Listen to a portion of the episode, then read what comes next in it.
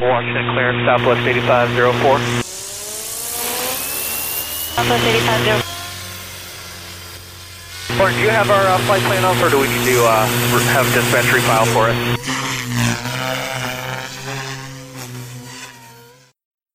Hello and welcome to Telerotor RC. This is episode 6 titled Hobby Room, Workbench, and Tools. This is Robert Monty, and with me I have uh, Michael Shaggy Parker What's up? And uh, Mike uh, Sleepy DePaulo. Yep, it's late night. So, let's go with uh, what you did since the last episode was recorded. Who wants to go first? Well, don't everyone jump up and down at the same time. I flew a jet and a bunch of nitro. That's basically it. The rest How of much- stuff how I can't talk about.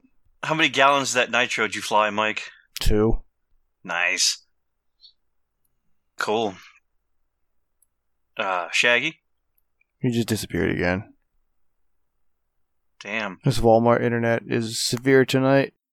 Well, I'll continue on with myself and maybe he'll pop, pop back in. Uh, so it's been about two weeks since we last recorded.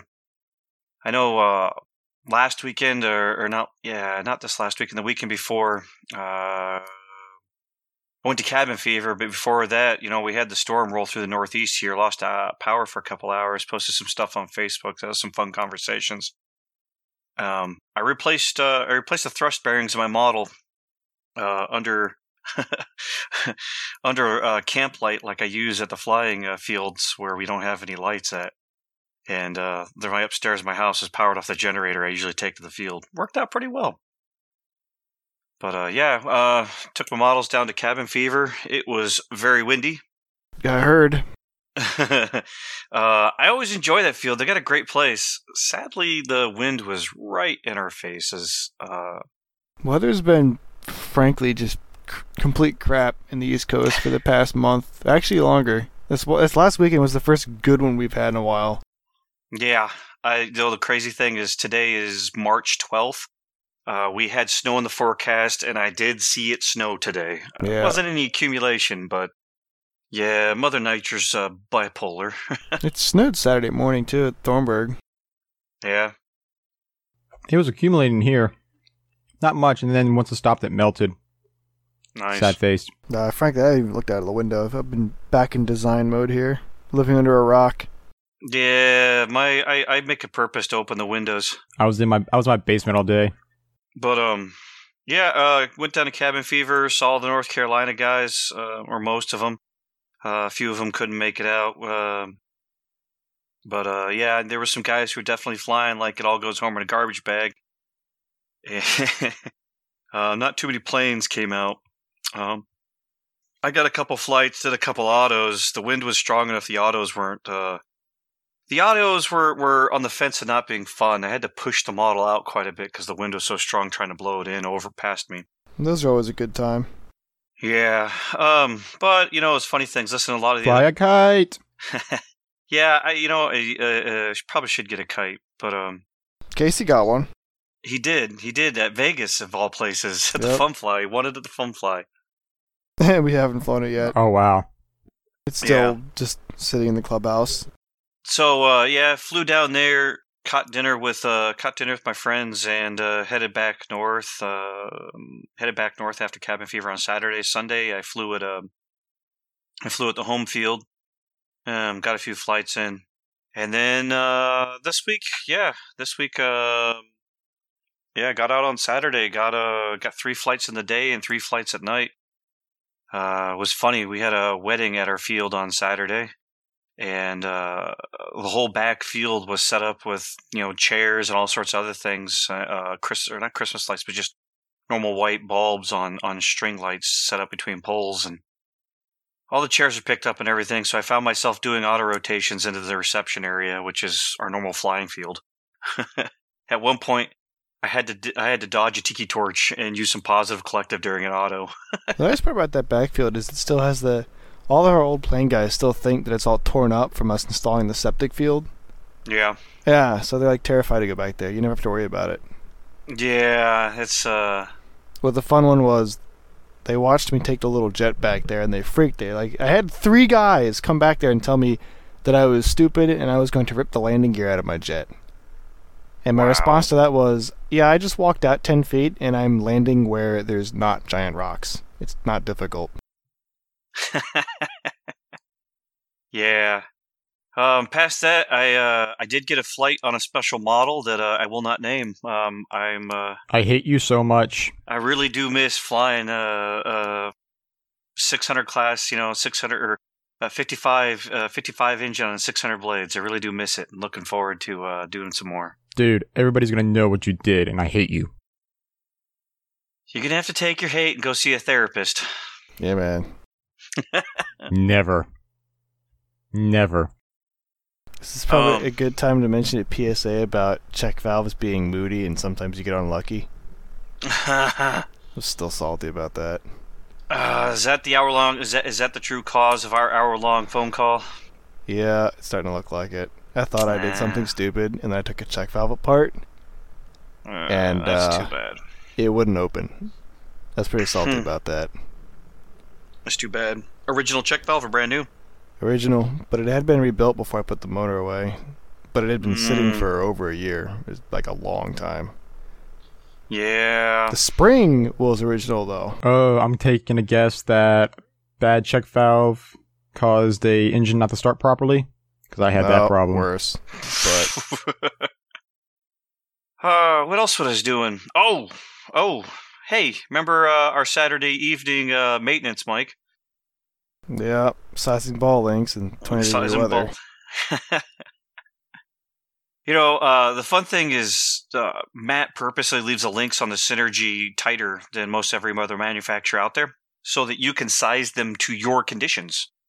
Um, for those of us who fly in extremes, so I'll fly, I'll fly a, a short bit, build it a short bit below freezing, and come the summer, I'll also fly above ninety degrees. So I'll I'll probably keep an eye on it, but I may end up with two sets of ball links, a summer set and a winter set.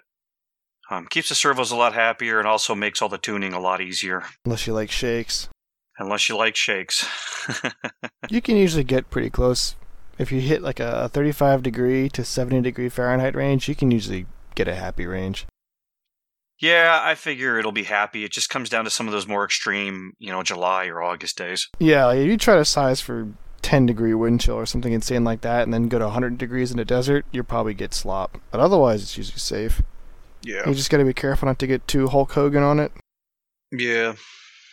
Um yeah, so it sized the ball links that helped out quite a bit with the model. What else was there going on? Besides the wedding. And Besides the wedding, we had our own little miniature NOTAM for pilots on our field. Everyone had to stop flying for a moment, except for two multi rotors doing wedding footage. which was promptly destroyed the moment the moment I was allowed to fly something. Jet! yes! I don't know how you did it, DePaulo, but you dumb thumbed a freaking DJI Phantom. Oh. yes. Turns What? out every Dude! every drone I've ever flown, when you get the thing on the ground, it's either a throttle hold switch or you do the same the lockout maneuver where you bring the stick center.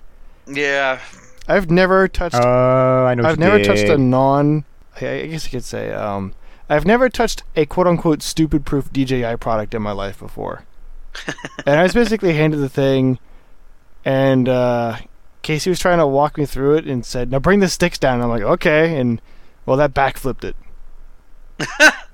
and it was it was fine, but this was immediately after he had just told me this one's the professional one. I'm like, what's the difference? Like, well, this one has a bunch of extra stuff and it costs like six hundred dollars more. I'm like, oh, cool. yeah. And I backflipped it. Fine. That was great. But Yeah. honestly, the things are designed for horn rim glasses hipsters to be bouncing them off of buildings in New York, so they're pretty tough. Looks like yeah, they're meant for professionals, Mike. professionals. yeah. Or, or in our favorite truck, GM commercial, it's commercial grade or it's professional grade. I don't know. Whatever. Commercial great. It can handle a fall from two feet. You know, like a small tangent. I'm still amused at all of the. We still make everything out of steel coming from Chevy, which honestly just sounds like them trying to do damage control that they haven't figured out how to do aluminum panels right. Well, I mean, there was the Chevy Plastilanche. Oh yeah, Casey got one of those. The new ones are pretty good. Seems If like. there's anything you need made out of plastic, uh, Chevy's a good stop. Don't get me started. But you know, I uh, a friend of mine's got a 2500, you know, heavy duty uh, diesel, and uh, that truck's nice. I I I I drive it. I drive it. Chevy products are hit and miss. It's like some helis. It's like sometimes even in the same brand, you might run into one heli being bomb-proof, magical. You know, fly it through a bush and it keeps going. You're like, this is great. I don't even care anymore. And then two sizes up or down, you might run into something that's just an absolute turd. Might even be like one year apart in design, but someone else did it, or the guy designing it decided to get too crazy, or maybe he just got lucky. the guy making the blueprints fell asleep. Yeah. Sometimes that they just size up the the plans, which is perfect for maybe a one size, but terrible for the next size up. That's an airplane thing. We shouldn't apply that to helis. That's it, it works pretty well for the Toyota Camry and the Toyota Camry and the Toyota Sienna. Yeah, right. I like replacing my tires every 60k or less. Uh, I'm just talking about the no, uh, no style front end of that Toyota. oh I mean, yeah. It's a brick. What? It is. No, it's a fine driving vehicle and it holds its value well, but A nautical look- experience is what it is.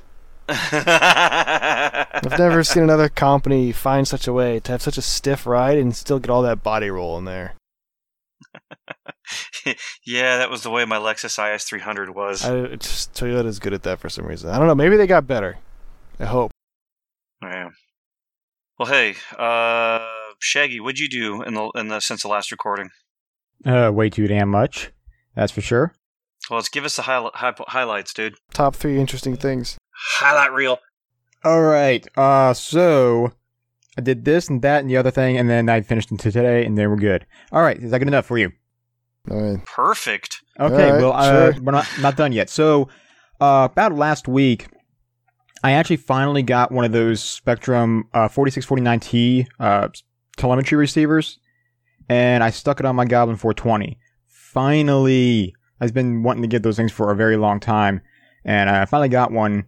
Uh, bought it used off of the forums, got it for dirt cheap price, and uh, slapped it on there, and had to update the firmware on that. Update the firmware on my DX9, which I don't, not really fond of doing. I'm not fond of updating firmwares because um, old school and stuff like that. And I just don't like doing that. Uh, Computers are evil. uh, I went ahead and did it. Uh-huh. Um, luckily, everything works. Everything still works. It didn't do. I'm not going to mention it, but it didn't do what a certain thing did and cause certain thing to fly away. So everything's good. well, that's unfortunate. Yeah. was nothing to do with Spektrum. Uh, uh, yes, Yeah. but I'm, I'm not mentioning anything, but but but that. But uh, everything worked, so got that on there, and as spent most of the day just trying to read about it and learn how to do it and everything. Uh, found out that my Hobbywing 100 amp V3 speed control is not compatible. It's not compatible at all. So with the telemetry, it doesn't it doesn't it doesn't send out uh, ESC uh, voltage or or RPM or anything like that. So wait, wait, wait. Did you get the uh, the little one, the 60 V4? No, and my 420 is the V3 100 amp. Oh yeah, the V4 is the only one with telemetry. And actually, if I remember right, the small V4 Yes. doesn't also not Yeah. do telemetry. No, Except RPM. 60 amp and smaller. 60 amp and smaller. So my Fireball won't be able to do it, which sucks. Uh, only it's like the 80 amp uh, V4s and up. But the the Fly Fun, the V5 Fly Funds are um compatible. And Hey, fun story about those.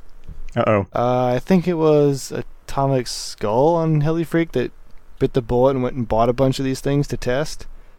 Turns out the FlyFun ESCs do have an RPM out. It's not documented, but it's there, right?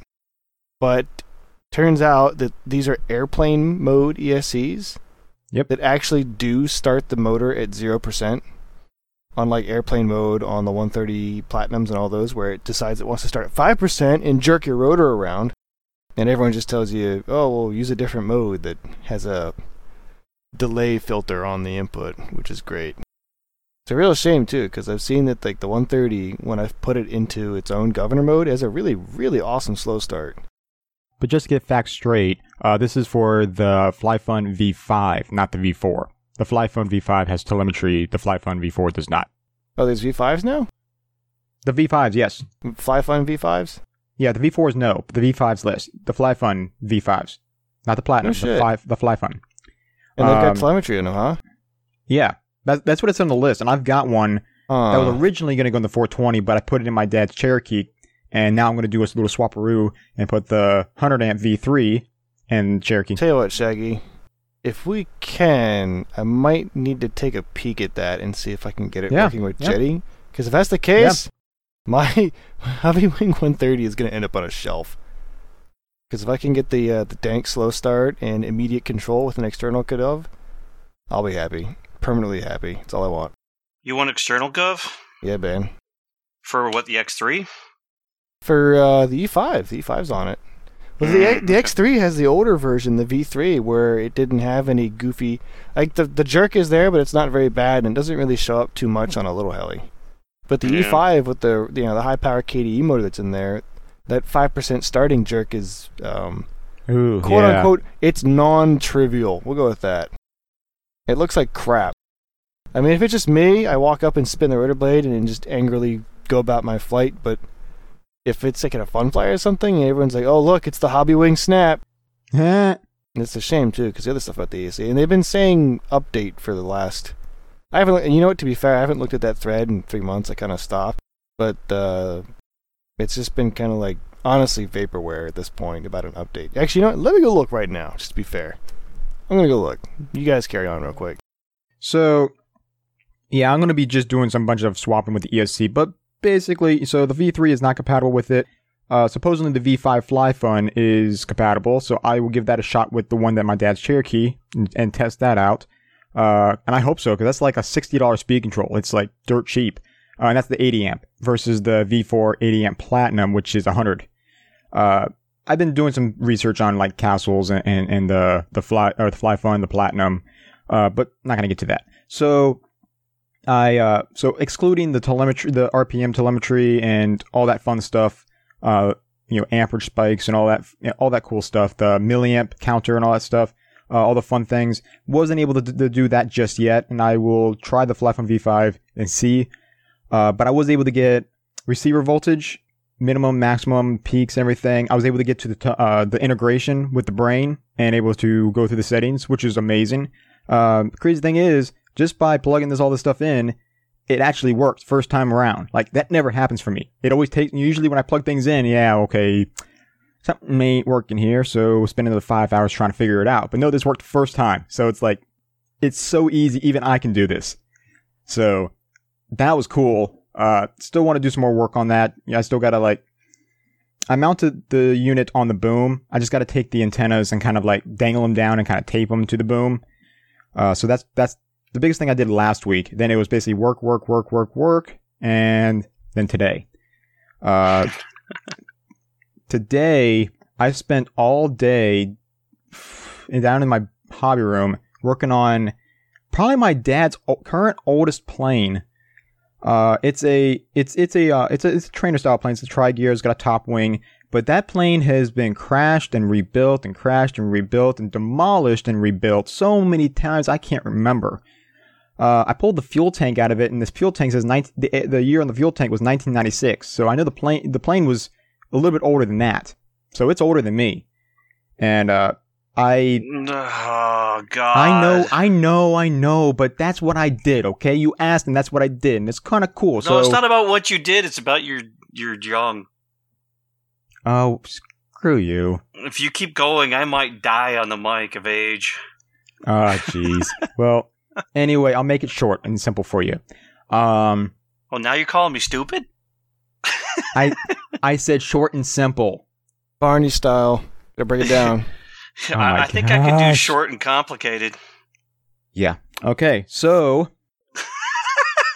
Just want to interject. I looked at that thread. There's no response from any Hobbywing people as of uh, February 18th. Sadness. The last thing reported was, yeah, my ESC still does it. And guys, we're talking about the same thing I've done, where you put it in heli linear mode, which filters the input a little bit, and uh, you put it on the smallest soft start, two two and a half seconds, and you just try to line up the response of your flybarless gov with the handoff so it doesn't jerk, which does work. Just kind of lame. It just doesn't automatically work with airplane mode and done with it. But Hobby Wing, external gov, please.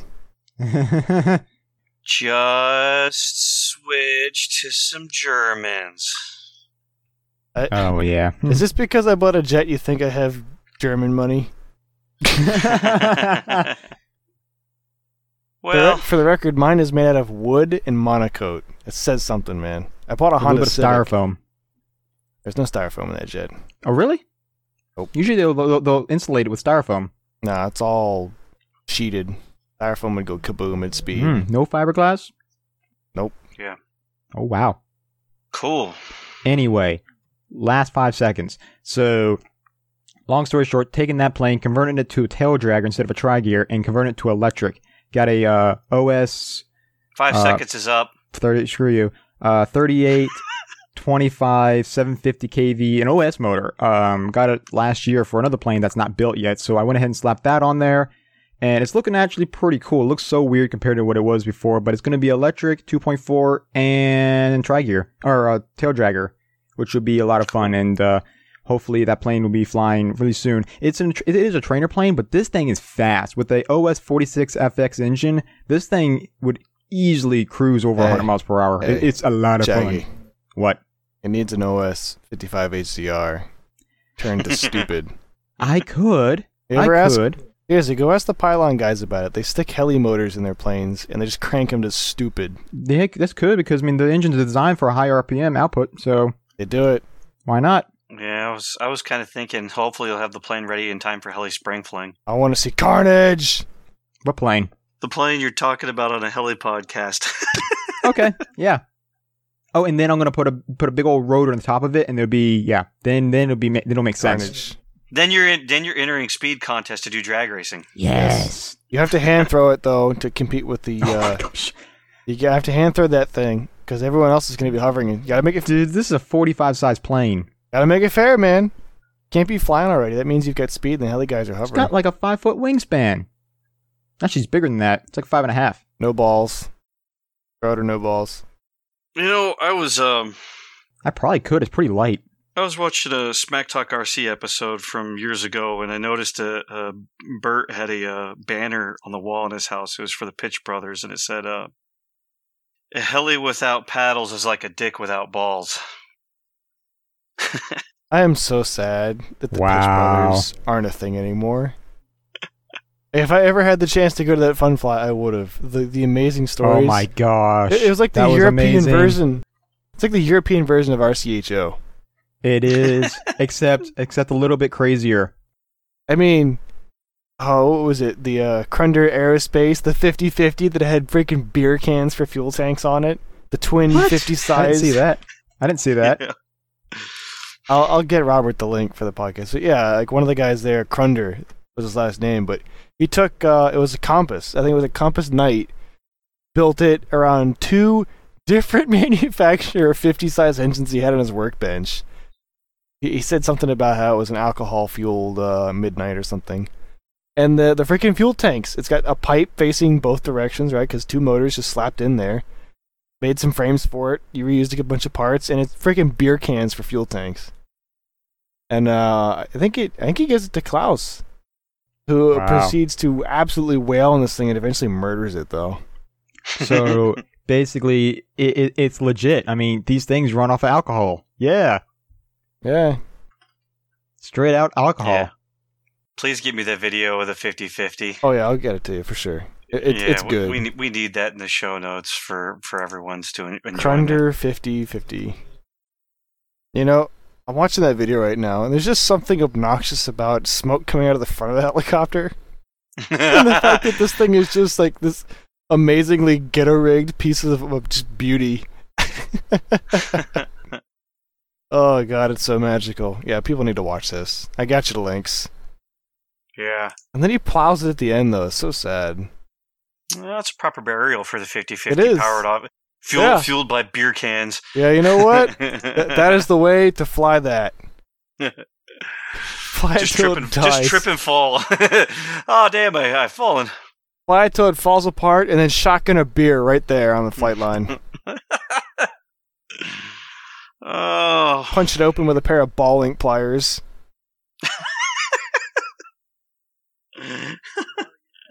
Dude, spring spring fling, I'll do it. I need your ball link pliers though. Mine got jacked at a fun fly a while ago.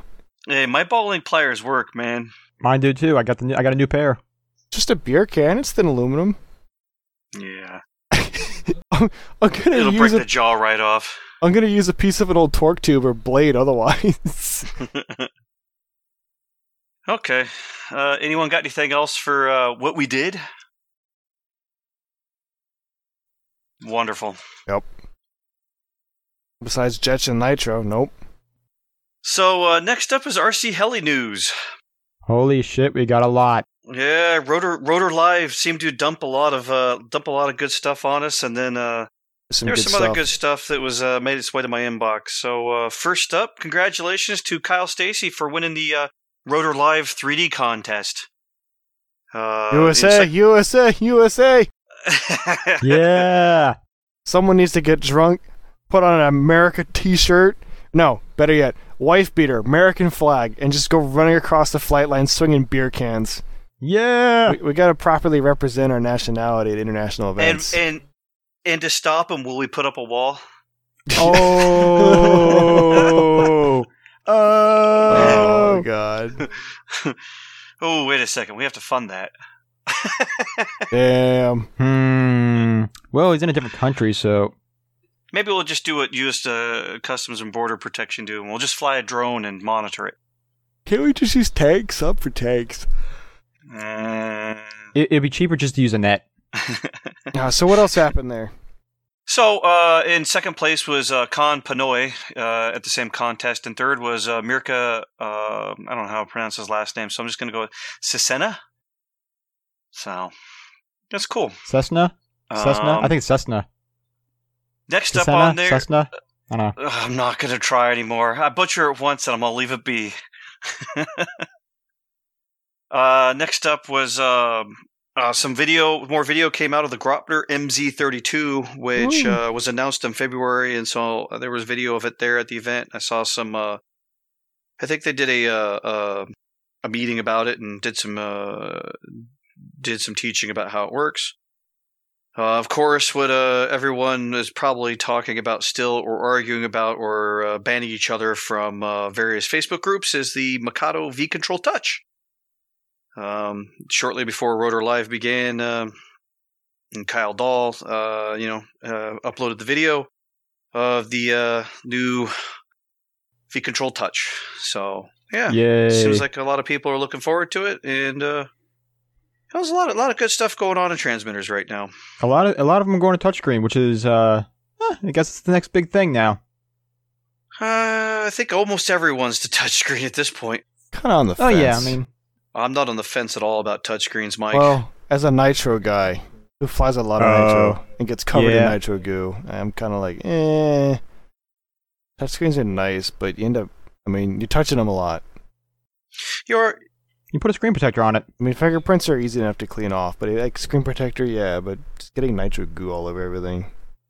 to be honest, uh, the one of the you know the plastic screens that are usually over the LCDs we had five years ago. Those were known to not be very resistant against nitro, so transmitters don't deal well with nitro I did. anyways. I did run into that. Yeah. Um, so it was one of those always pay attention where you set your transmitter down not in the stream of exhaust Oh yeah, don't do that. or or in the path of when your uh, when your nitro filler sprays everywhere. Jesus, that's always that's always great. When the hose disconnects and it's just spraying all over over the place, gets in your Reason mouth and number your eyes. five. The, Oh reason number five. I don't have an electronic nitro pump. same here. Same here. I'm I'm all about the hand crank, you know. Before someone's like, it's like I got one for the jet.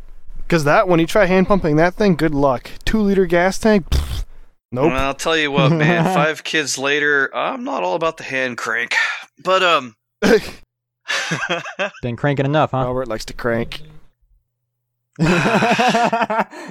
So uh, next up on here is the uh, MRCI. They announced a tuned pipe uh, at Tuned Rotor pipe. Live, and they got a picture out there. It's uh, named the Trinity, and uh, I have no idea on dates or anything, but yeah, that like, it looks pretty cool. It almost looks like it's uh, for, not forged. It looks cast. It looks yes, cast. Thank you. Yeah, it looks cast, and that black bit on it with their name looks like a, a Heat shield. deflect. Yeah, heat shield, heat deflector. Ugh, Looking at it, I'm just happy that finally someone is trying to try maybe go commercial with an actual tuned Stinger style pipe. I mean, not completely. It's like the the hybrid between them. Because uh, Tim tried an actual Stinger pipe once, and the problem was the weight and the fact that making it out of thin metal. If you crash, it's basically hosed. But uh, for the reference in terms of power, that thing snapped the crankshaft in a 91 SRX in half. um, you know the other great thing I saw from pictures at uh, MRCI's booth was uh, they had muffler adapters, uh, what's what they term uh, collectors that uh that bit that usually goes between the engine and your Hattori pipe that is compatible with Hattori pipes. I also see they're selling O rings for it, so Woo! good source on O rings. And I guess if you need a new collector, uh, looks like they're making some for YS and OS. Yeah. Yeah. Especially, I'll be excited to be able to get a hold of those little silicone grommets. Because Rodney, Christine, and I, we spent probably a solid month looking for an OEM on those. Oh, From an easily, you know, like semi available source like McMaster or somebody else like US Plastics, and couldn't find one. wow. The, Yeah. Every other O ring on the toy pipe we were able to find, but that one, those little grommets, couldn't do it. Uh, it makes you it makes you wonder at Ali in Taiwan and Hong Kong that you know they buy them from. Yeah. but what back backwoods place in Japan is uh, Tetsuo getting his stuff from? yeah. Uh, you know, next up since the last uh, since the last time we recorded, also uh, SAB announced the uh, Goblin 570 Sport. yep. Yep, they sure did. More sport birds. sure did. So uh, more sport birds, and you know, It looks like they have their own blades for that one too. A, a different type of sport line blades that's going to be included in the kit. By what it looks like. Cool. Yeah, I know a lot of people. Um, you know, myself, I started out on a on a, a line 550 years ago, and I really enjoyed the size. And you know, listening to you know the various podcasts, uh, whether it was RCHN or or Freefall, those guys really all they they all talked about how they enjoy their SAB Goblin 570. So this will probably be a great uh a great bit in the market. People will really enjoy it and probably come at a good price point, but we'll see. Uh, next item that got announced was the Minicopter Diablo Ultralight, the UL. Ultralight.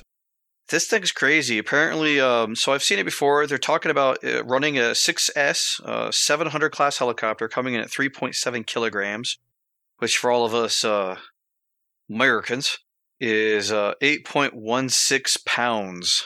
8.16 pounds. Good Um, grief. So yeah, the helicopter, you know, no, it it has plenty of modifications on it to get it light, but uh, they still list it as a 12s capable airframe. So you can set it up as a 12s. Um, the uh, kit price that's listed on uh, Peak Aircraft is uh, one thousand one hundred and twenty-five dollars. Not that terrible. Woo! No, I want to say the Diablo 2018 edition is 1,150, and I didn't check what the black is price is at, but now for the airframe, it's it's uh it's right in line with the minicopter airframe prices. Uh, next on here is uh, Kontronik announced the availability of the new Kolibri uh, series ESC. So this one was announced uh, a year ago, but uh, you know, the, they were showing them at Rotor Live, and uh, email hit my inbox, and they're talking about pre-orders. You could pre-order it now from uh, your favorite Kontronik retailer. Uh, they're talking about availability in April. Nice. Uh, I'm interested in that 90 LV. yeah, it's a 2S to 6S uh, voltage ESC, so they'll, they refer to it as an LV since it's not running 12S. Uh, three Right. models: the 60, the 90, and the 140. Those prices are ridiculous. Like amazing. Like they're reasonable. Very reasonable. Um, yeah, definitely. So the price ranges are $189 for the 60 all the way up to $319 for the 140. Uh, and it comes with built-in telemetry uh, for Yes! Futaba Futaba, um, Graupner, Mikado, and Jeti, and I misspelled the word here. It's not multiplex, it's multiplex. Multiplex. Multiplex. multiplex. Um, for those who are familiar with Kontronik, that means this ESC will not require a separate Tell Me module. So that means it's compatible with all the with all the uh, with all those uh, telemetry vendors, and uh, decent price point. Also, it has a built-in BEC that uh, will go up to a maximum of nine volts, Wow. and they say Nice. it'll do 10 amps continuous with 30 amp peaks. That's that's really good. And last on here, it is Bluetooth compatible. What? Yeah, For that um, price range too. Wow. Well, and I'm not sure if that's built in because they didn't call it that way. So I'll look for some more Hmm. details. Because But still. uh, Kontronik does have a Bluetooth module that you could use on the Kosmiks. Um, you know, another thing that's not really in the news announcements, but yeah, uh, Kontronik has been uh, they they did a big point this year, and uh, there's been some price adjustments here in the uh, uh, price adjustments. So, you know, go ahead and take a look at their price list, uh, price list over on the Kontronik website. Check out your stuff, see if uh, see if you like the prices. The other one that was announced last week is Real Flight is coming to Steam. Finally. That's all I can say right now is finally. Been waiting for that. I mean, of course, I already have it and all, but I've been waiting for them to to, to publish it to Steam. I mean, AccuRC is on there. He's been on there for a while. No Now- more stupid CDs. Yeah, well, yeah. I mean, they already have the download for uh, on Tower Hobbies. You can get uh, when you purchase it, you can get it through Tower Hobbies. But now they finally have it available on Steam, so you have more of a, a wide range of where you can get it from. It's pretty nice. Yeah, yeah, definitely. But as like kind of like an elite real flight uh, user and been using it and like religiously since 6.5, uh, this is like a big breakthrough for me. So it's like, yes, happy. I'll still buy. I mean, I still buy the physical copies, but still, it's cool. Yeah, um I just want my ISO. I do have Steam on my computer, but I don't enjoy starting it up. It always wants to do updates and uh, show me ads Yeah. for things and sell me more. Uh, I just, I just, I want to use my sim. Next up, uh, a new transmitter from Futaba. Um, yep, the Futaba 12K. It runs uh, TFHSS and SFHSS protocols. The price point is four hundred and fifty dollars. I was looking over the manual today, and uh, you know, for those of us who use the 8FG and the 14SG, the programming's the same. The menus are all pretty much the same. Uh, I saw a few little changes. I was just about to ask about that. Yep. Yeah, I was just about to ask if it's because it literally looked very similar to the 14SG and stuff. I was wondering. I was going to ask you if it if it's uh if it was literally a, a newer version. um, so I looking at the pictures of it, and it, it doesn't. I mean, I, I'm betting it's sharing some mold with it, but uh, I'm speculating. Um, I noticed the home button, the home button, and the um, the home exit and the monitor buttons that are on there. They look to be a different shape than the ones I'm used to from the 14SG or the 1618 SZs. But yeah, that's a telemetry. That's a Futaba transmitter for $450 with telemetry. Um, so that's pretty nice. About, about, about Uh, the same price as the 14SG, if, if I'm correct. I haven't looked at new prices on the 14SG. What I did, what I did run into this week, I was going through some old notes, and that's actually the price point the 8FG used to be, ba- be at back in 2011. Back in the Wow. day. Yeah, Back in them good old Dinosaurs days. were a thing. yeah, and and like most of Futaba stuff, uh, usually it's uh you know for the Futaba 12K, it means it's 12 proportional channels and two switched channels. So that means it's really a 14 channel transmitter. and more Futaba news, uh, you know, we'll post up a link in the show notes uh, coming from uh, the Mo- Remote Control Technology magazine out of Taiwan, the Futaba CGY 760R. You know, from the pictures, it looks uh, Wait, 760? 760R. Yep. Uh, all in one design, no separate sensor. Uh, oh, cool. Built-in receiver. Yeah, it has a built-in receiver, and they list it as using uh, FASSTest and TFHSS protocols as part of that built-in receiver. Yeah, uh, you know, uh, looking for, you know, looking forward to this coming coming out. Looking forward to this one. I'll be damned. Look at that thing. Looks pretty nice. Pretty sexy. Yep. Yeah, I'm. Uh, I'm gonna leave details out. I'll let. I'll let. I'll let the uh, website. Can't read Japanese though. Uh, just bring it up in Google Chrome and tell it yes to translate, and it'll translate it for you. It is not doing it for me, but I don't care. I'll, it's cool. I'm looking at the picture. Yep. Um. well, that's really it for news out of Rotor Live. Anyone got any other news that they stumbled across? Not really. I mean, the pipe was the one I found the other day. That's about it. Yeah, dude, that thing looks nice. I uh, I remember listening to Ed talk about it on Hooligans. He has one. I'm looking forward to seeing one on a fun fly. Um, I guess the only thing I was curious about was weight. Um, the actual physical weight. Oh, the the long header one. I, I don't know. the MRCI, no, the, the the one that exists already. Ah, Uh, their long header one, uh, you know, if it if it gives you another another horsepower, you know, or something, uh, I guess uh, I'll take the weight penalty for a couple more ounces, as long as, as long as it's not another pound. I'd like to see people start making more pipes for 55 size engines. I mean, it's cool to see some for the 90s and 100s and stuff like that, but I want to see some more 50 size pipes. There's not that many out there you can get.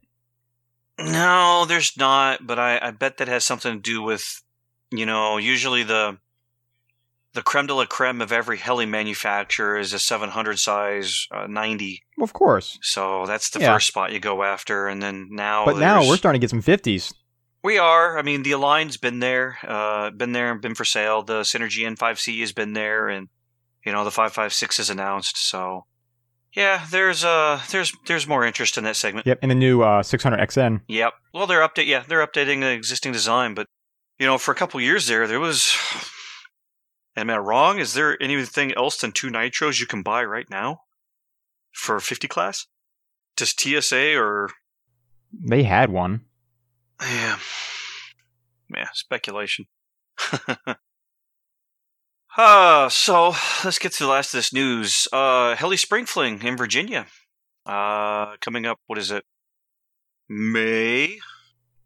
couple months. fe- I feel like, uh, freaking Dan K. Reed right now trying to remember dates. May 2nd. uh, Wednesday, May 2nd through Sunday, May 6th. The clinics we're having will be on Wednesday and Thursday, the 2nd and 3rd. So hit me up if you want to do a clinic. It's uh, $350 per student, and it'll be that Wednesday and Thursday.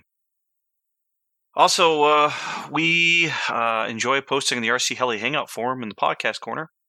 Uh, usually put some trivia up there if you're looking to give us feedback or um, have a conversation or whatever it be. Uh, we do enjoy that forum over there.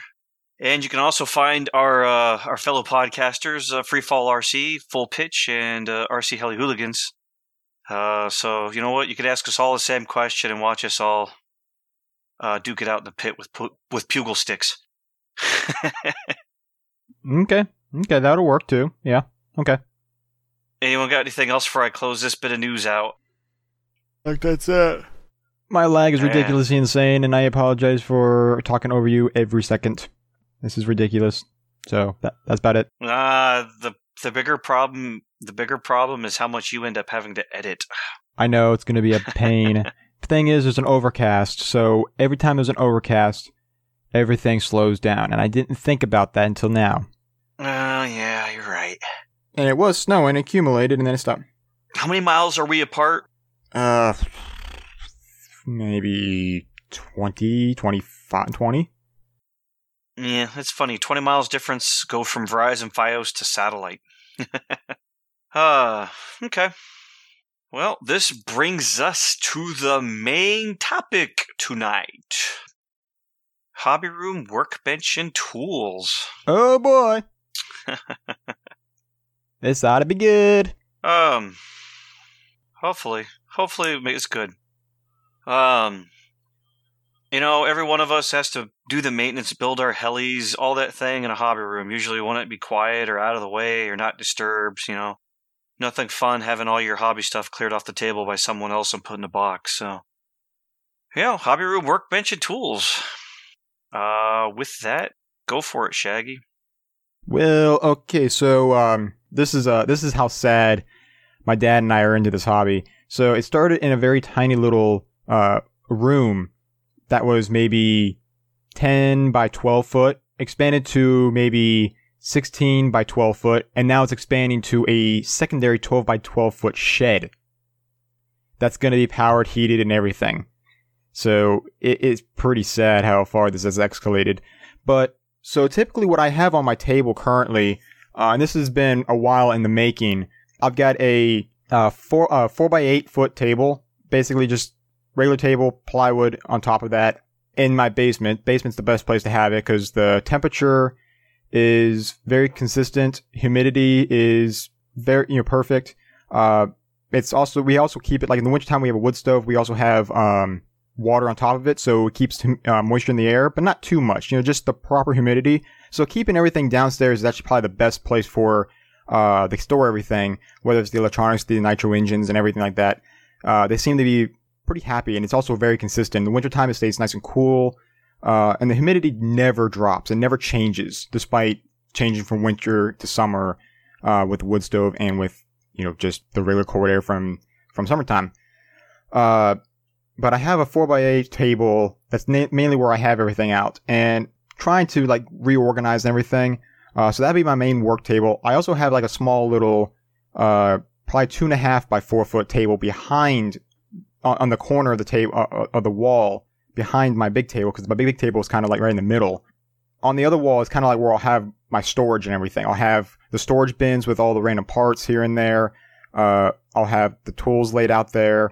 I have a, a pegboard, which all I have all my parts on there. Uh, and so I kind of have like a one of those drummer seats, you know, the just swivel ones, and kind of just like I can spin around from between both tables, uh, easy access, and I'll have you know, my, all my adhesives and a Loctite in, in one corner, uh, and then my solder iron in the other corner, just available at all times.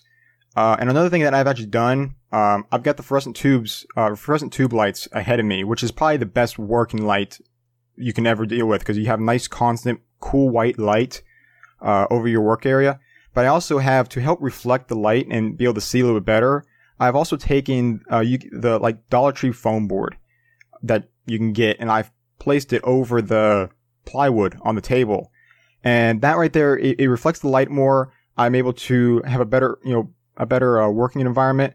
Now, the, foam board I have isn't isn't like a paper back. It's more of a waxed cover back, uh, or, or some kind of like a plastic coating or something like that. So it's actually heat resistant. The one I use, um, it's like yeah, that's right. It's the Elmer's one you can get from from from Walmart. It's not the Dollar Tree foam board. It's like the Elmer's type from Walmart, and it's kind of heat resistant. And of course, you know, like if you take like your your your heat gun, like turn it max temperature and just heat it there for a while, it's gonna of course burn it. But you know, take your iron and you like drop it on there for a few seconds, it's not gonna burn that that material. Uh, so I really really like that, uh, and also it reflects the light back into um back into the object that I'm working on. So it's, it's just a lot easier to, to be able to see and work on everything. And that's kind of like the basic layout of my table and stuff like that. Very simple, um, but very effective. I know, um, my own workspace, uh, you know, I started out in my office years ago and I, I remember building an X50 in my office. It was, uh, it was awful. I may do, and I'm sure every one of us has done this as we've come up through uh, as we've come up through the hobby. I, it worked fine for RC cars, but when I got into helis and just their pure size, it, it stopped working. Oh, dude, you can build a car anywhere. Yeah, it, it doesn't spread out quite like a heli does. Exactly. I've done I've done the, car, Yeah. the cars and the trucks on on freaking kitchen table. Mom wasn't happy about it, but I did it. but a helicopter, yeah, not gonna happen. No, uh, uh, wives, mothers, all of us aren't happy about kitchen table. Um, but yeah, I started out in my office, and you know, these days I'm actually downstairs in the family room of this house. But the family room has become the family room slash the bedroom, and uh, which is insane. Uh, my wife is a very uh, kind person to let me have this hobby take over so much space. Um, but yeah, the big thing as far as space I run into is uh, it's a good it's a good um, it works out really well if you can walk all around the heli. So if you're on some sort of island or table, um, the other thing uh, you know we've experienced uh, our clubhouse. You know the floor is soft in the middle, but we're like where the desk is at that uh, our president sits at during the meetings. that desk is actually really heavy and crazy enough. I think Mike, you've seen it. That desk is actually really, really, really close to level. Yeah, it's a decent desk it's close to level, so it's decent to stick a helicopter on when you're playing around with like the Soko tool or an RC logger tool. That uh, standing on the desk, even though it's a wood floor, doesn't shift it around. I've I've seen some wood floors where you walk around the table and it'll actually shift the. You'll see you'll see the changes in the readout on the uh, the RC logger or the Soko tool. So I, I experienced um, that as having well. a good hard floor to set a table on and, and walk around with works really well. Um, yeah, the other thing is like if you're doing this out of the a flying field and you're at a picnic table, I usually warn everyone who's at the table that they're now part of the measurement of my helicopter and they have to stay there until I'm done. Uh, It's just a funny way of saying, "Hey, you need to get up and get away from the table."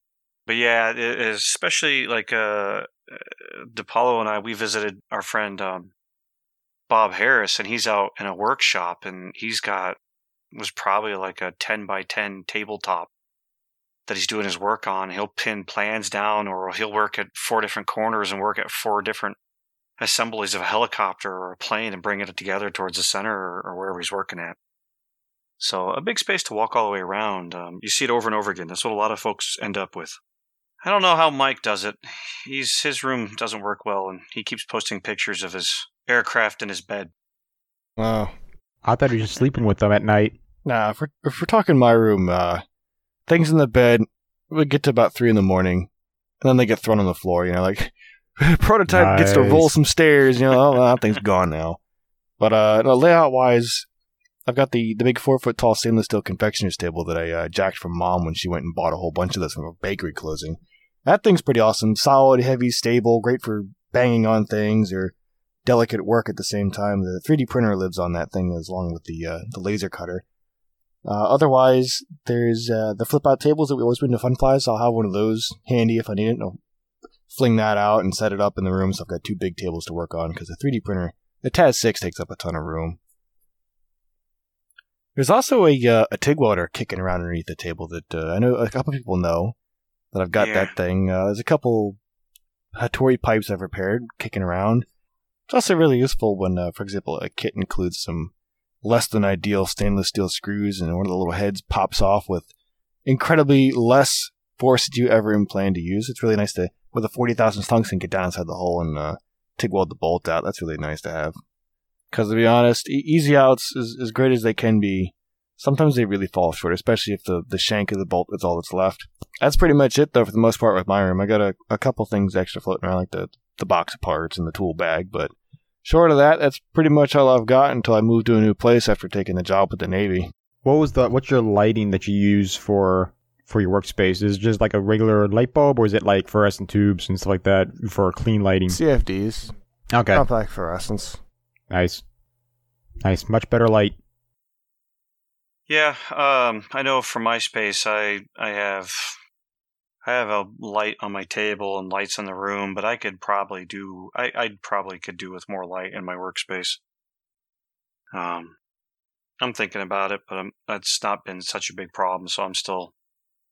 It's the thought percolates, and one day I'll see a solution, and I will wait no time whatsoever to buy the lights, and probably spend more than I should.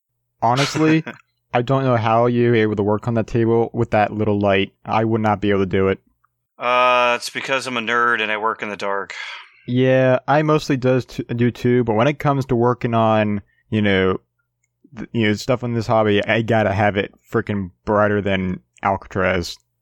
Yeah, you're only used to that because your dad's old. I blame airplane people. Yeah, maybe whatever. I started doing the planes. I still do. So I'm not, you know, you make all fun, make all the fun you want about about planes and all that stuff. I mean, I I, do fly it. planes. Yep, I fly a jet to clear the plane guys off the flight line so I can fly my heli. yep. Good stuff. I still want to get It a jet, but I don't have that money. Fun. Well, I could get the money, but that means postponing my payment to my truck. That truck needs to be paid off You don't first. want that truck anyway. I need to pay it off. So, because somebody's gonna have to replace the transmission. Mm-hmm. Yep. Or not really replace the transmission, but replace seals in the transmission, which requires dropping the transmission, taking it all apart, replacing the seals, and putting it back together, and then putting it back in. Fun. And expensive.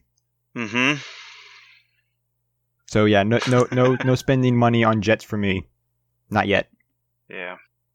Uh, next we're gonna get so got through hobby room, got through workbench. Next we're gonna get into tools, and I'm not gonna talk about you know hex drivers. We're gonna talk about building stuff. Tools in a toolbox. Oh Jesus! hey, that was funny. Old. It was then. that was funny. Um, so we get into some tools that you know that that uh, we're gonna stay in the common tools. Maybe not quite DePaulo level of tools that uh to keep around uh, for this stuff. Um, first up, we mentioned a couple shows ago an arbor press. That's a must. Yep. At some point, if you're in this hobby long enough, you're going to need to push a shaft through a bearing or a collar or push a motor shaft out of the of the bell. Anything. Or you just want to crush something. they're cheap enough anyway. Uh, yes, but don't let it be your hands or let your kids play with it. That's actually a good segue into you're dealing with tools now that can exert a lot of force. Yes. You really need Yeah. to be careful about what you're trying to press and how you're pressing it, because otherwise you could very quickly destroy something expensive. Oh yeah. Something Yeah. to be mindful of. Yeah, I, I will add to that, Mike. Uh, many times I'm using the arbor press. If I I feel like I'm going too hard, I'll stop and and check it out, reposition, and and go for it. And uh, it's usually you know it goes back to measure twice, cut once. If it's not moving like you expect it to, uh, make sure you're doing all right. Oh yeah. I, I've destroyed many things with uh with uh putting too much pressure. Not fun. Mostly bearings. Yeah, Bearings you gotta be careful with. yeah. I'll probably get into deeper in other episodes, but you got to remember when it comes to bearings, don't press on the inner diameter of the bearing. Yeah. Please no. You need to be pressing on the OD because uh, the ID doesn't take press well. Depends what you're putting it on. But yeah, don't whatever interface you're trying to press, press on that side of the bearing. Don't be the guy who's pounding the outside race and you're trying to put something on a shaft. Oh yeah, no. In that point, I agree with you, Mike. If you're putting a bearing on a shaft, you're going to be hitting. You're going to be working with the ID. If you're working with a bearing into a journal, Yeah. like uh, like a bearing block, then you're going to be pushing on the OD. Basically press on the side you're pushing. Yeah. A lot of times, I actually use the bearing I just pulled out as the item to put between the press and the bearing to to press it in. Old sockets work really well. Yeah, if that too. an actual bearing tool. I also have those um like press shafts. They're oh shoot, what are they used for? I don't I can't remember what they're used for, but these, they're these metal shafts that are like normal size and they kind of thin down to some of them or to a point. Some of them are just broad metal. It's a drift punch. Yes, yes. I've got a whole bunch of those, and I've even used um like socket head screws. Like um like I've had some uh a a bag of socket head screws, and one of them in there didn't uh was wasn't even um threaded. You know, it missed the threader. So I've been using that a lot. I'll use that. I've used motor shafts. Um, you know, bad motor shafts, bad feathering shafts.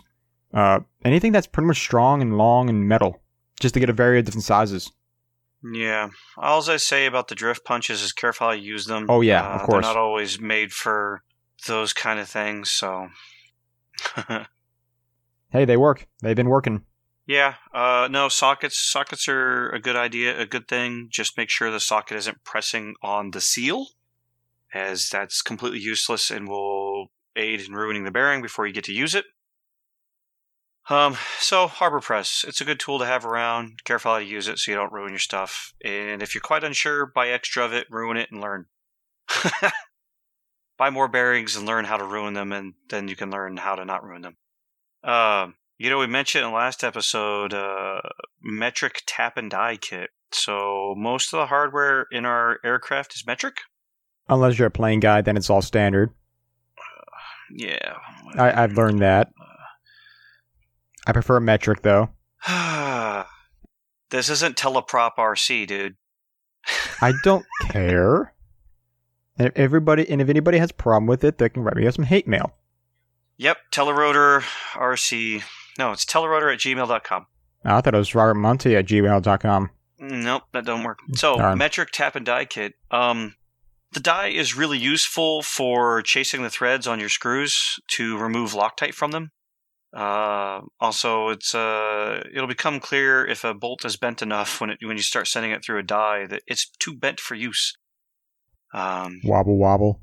the tap, I will say, be careful with them. Uh, you can use them, of course, but our kits have a lot of aluminum, and you run the risk of stripping them out if you chase threads in aluminum with a steel tap. Oh yeah. But you know, you can also uh, you can also risk, depending on what you're threading, of course. Uh, be careful when you're using the tap because you can actually uh, strip the tap. So it's always recommended to go in real slowly and back out every you know half turn or so and get the shavings out, and then go back in some more. And don't use a drill like I did the very first time, because that won't work. You'll destroy everything. Yeah, that's the reason why they make high speed bits. um, next on here is an item that many of you guys probably haven't heard of. Uh, and that is an arrow rod straightener. Some of you seen it. I actually carry it in my kit of tools. Uh, if you are a guy who runs torque tubes and you have a bouncy auto and you realize that something's not quite right, this is a must. is usually as long as you don't see kinks in your torque tube, you can use an arrow rod straightener to fix it up. Uh, you know, the interesting thing one day I was I was uh, I was I was thinking about it, and um, I realized that you know uh, folks who uh, play with bow and arrow stuff a lot, they used to do a lot of aluminum arrow shafts. These days, there's a lot more carbon fiber, but yeah, there's still some uh, uh, arrow rod straightener out there, uh, tools out there f- for guys who are still running aluminum, and uh, yeah, it works really well to get a uh, torque tube just a little straighter if you if you bounce it around a little bit. They are a little hard to find though. I found mine on eBay, but even then it wasn't that many on there. Yeah, I found mine on an online sports store who had you know tools and other stuff for uh, bow and arrow enthusiasts. So, um, yeah, check check your local sports store. Well, also, uh, if you need help looking for uh, figuring out what, exactly what they look like, you can Google them, or we'll also put a picture on the on the on the Facebook page to kind of show you guys what they look like. Yep, mine is adjustable. Yep, minus two. And I'll say you have to be really careful. Yeah, you have to be really careful in using it because uh, it's really easy to use an arrow rod straightener to really make what was a slightly tweaked torque tube to a uh, completely messed up torque tube that has no kinks in it but has got a spiral Right. bend in it. Right, right. Yeah, make sure actually take a take a destroyed torque tube, that one that you know you're gonna throw away, and practice with it before you actually do it on the real thing. Like take a bad torque tube and just just practice, it. or even Yeah. I've even um straightened out skid tubes. It also works with that. Uh, most skid tubes are actually the exact Sure. same uh, diameter as a. Uh, it doesn't matter if it's not, but I mean it's mostly the same size as a uh, torque tube. I've even taken bad torque tubes and made skid tubes with the bad torque tube for, with that tool. It's really cool. Yeah. Uh, I'm gonna, so the next one on here I'm gonna go with is the ultrasonic parts cleaner. I think um I don't I don't think I'm the only one with it. I think you have one, don't you, DePaulo? Sweet, we've lost Apollo. But um, yeah, the ultrasonic parts cleaner. I don't. You don't. Last time I remember, you don't have one yet, do you, uh, Shaggy? I do not. I do not. I, I'd like to get one, but I do not have one at the moment. Yeah, they are a little spendy. Um, you'll find them on Amazon. I, I've got one that um, it's big enough that I could fit a main shaft in it, but uh, I don't do. You know, I don't usually put the main shaft in that way. Um, it's heated, so I could put hot water in it. Um, ultrasonic parts cleaner. You would be surprised how much you know, just oil, grit, and other things are on our kits.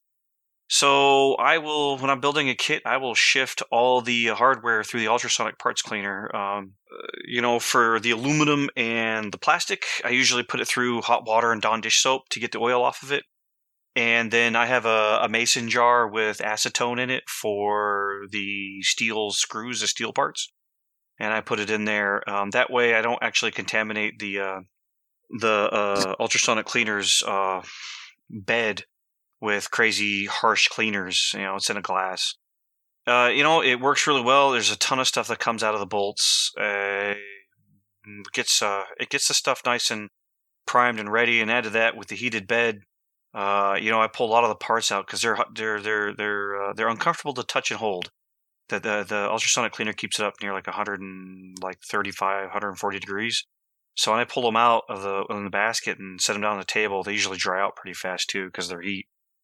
Yeah, it gets the stuff nice and clean for building. Um, uh, you know uh, that you know, like I was kind of mentioning, keep the harsh chemicals in something besides the actual bed of the ultrasonic cleaner.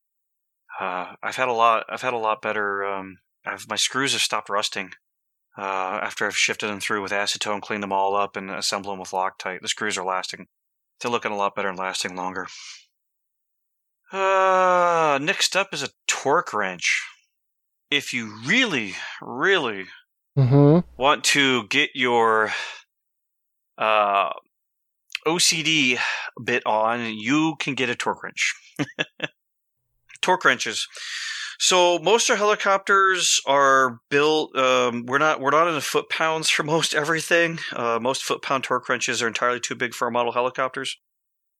Uh, we are in the inch pounds. Uh, most of our stuff is in the range of five to fifty inch pounds for most of the hardware we use.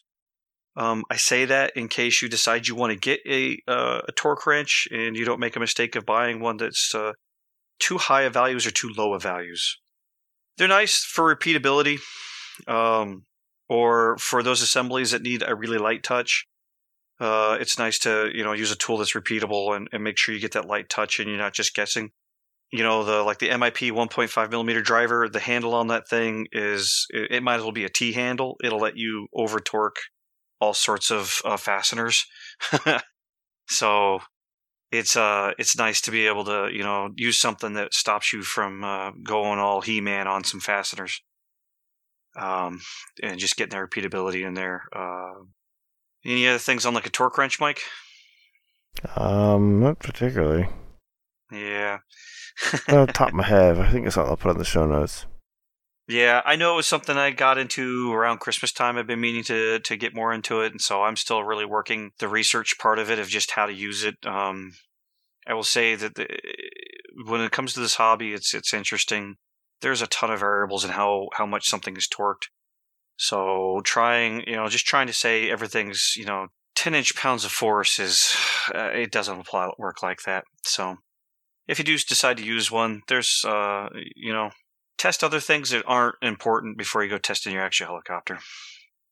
Uh, next up on tools, if you really want to get into something, is V blocks and a dial indicator. I haven't messed with that yet. I was just actually looking around at some more websites for it. Um, V blocks are a precision machined component. They have a V in them and usually have a flat uh, side to it. You want to use this on like a, a, a machinist table. Um, basically, uh, a V block, you get two V blocks and a dial indicator, and you can use it to uh, check the run out, check the run out on shafts. So you can tell whether or not that uh, that questionable main shaft or tail shaft or feathering spindle truly is questionable. Uh, as I've found that glass just isn't that great of a thing to roll things across. Um, between dirt on It works to an extent. it works to an extent, but depending upon your operational uh, RPMs in your aircraft, Right. you know, uh, you you you may be you may end up in an area where uh, smaller things are bothering you more than if you just ran your head speed really high. Oh yeah, how I work with it with anything smaller than a fireball, eh, it's good enough. yeah, because with the small ones, you're not you're just gonna crash again in a few minutes anyways, or a few flights anyways. But uh, it's you know it's funny. Uh, every once in a while, you'll spot some pictures from you know some of your favorite pros in their work areas. You'll notice there's a machinist. Uh, there's a piece of machinist uh, stone in the background, and uh, they've got V blocks. Uh, you know, if you question a shaft or you want to see how good those components are, that's the that's the tool to get.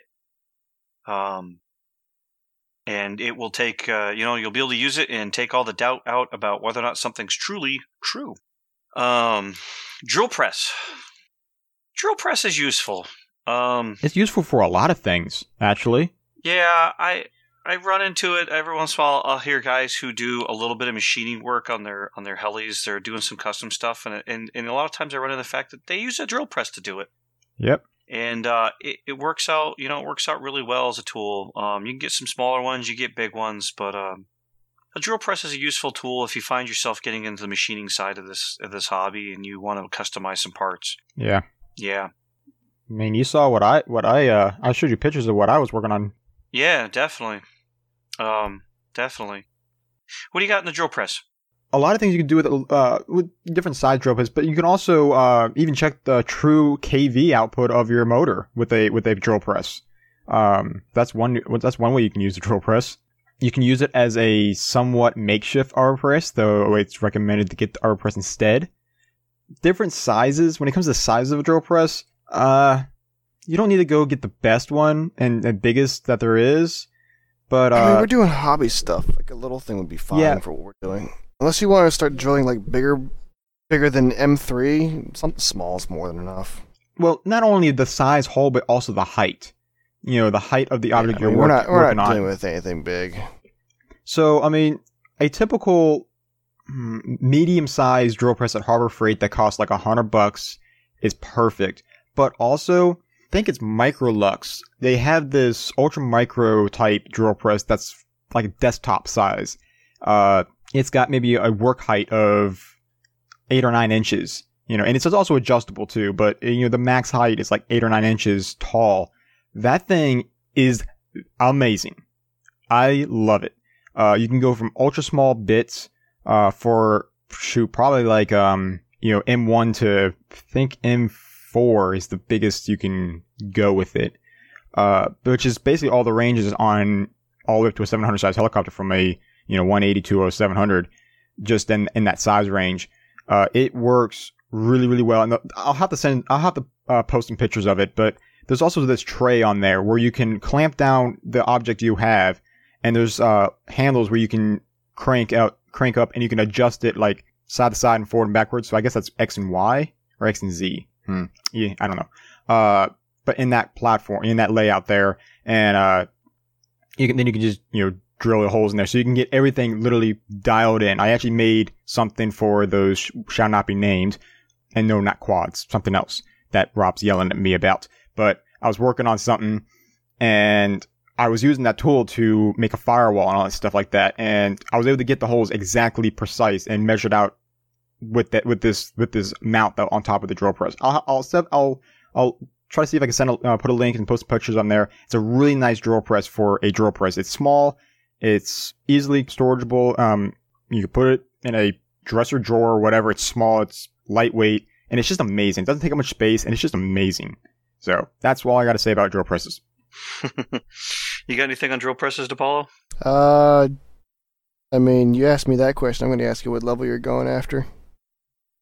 You know, I, I see. uh, I see a few guys make use of drill presses just to customize some heli parts. Or uh, as, as I run into, I get tired of chasing my boom around with a with an actual drill as it shoots out from underneath me or in front of me. Yeah, if, if you're just trying to make some simple little holes, the things from Harbor Freight are actually half decent for the money. Yeah. The moment you start trying to do precision drilling and using it as a mill and other stuff, get out the pocketbook and uh, don't go to don't go to Harbor Freight. Yeah, Well, I mean, the Harbor Freight one still works pretty well, but it depends on what you're really using it for. yeah, yeah. That's kind of what Mike's saying. Precision. It depends on your level of precision, um, and that's the big reason why a drill press is not a good item to use to check uh, like shaft straightness of main shafts or feathering spindles, because the drill the drill has its own amount of play as well. Um, that's not really what they're designed for, and the reason why the next item is listed, and that is a lathe. So they make small lathes, and lathes. One of the one of the things a lathe is good for is checking the straightness of shafts. Yes. Things like uh, uh, even down to torque tubes. you can use it to check the straightness of a torque tube if you're really crazy enough. Which people are. Yeah, um, it's it's another use for it. Uh, I don't know if I'd actually buy one for that. Maybe if I you know, fall into some money one day, I, I would.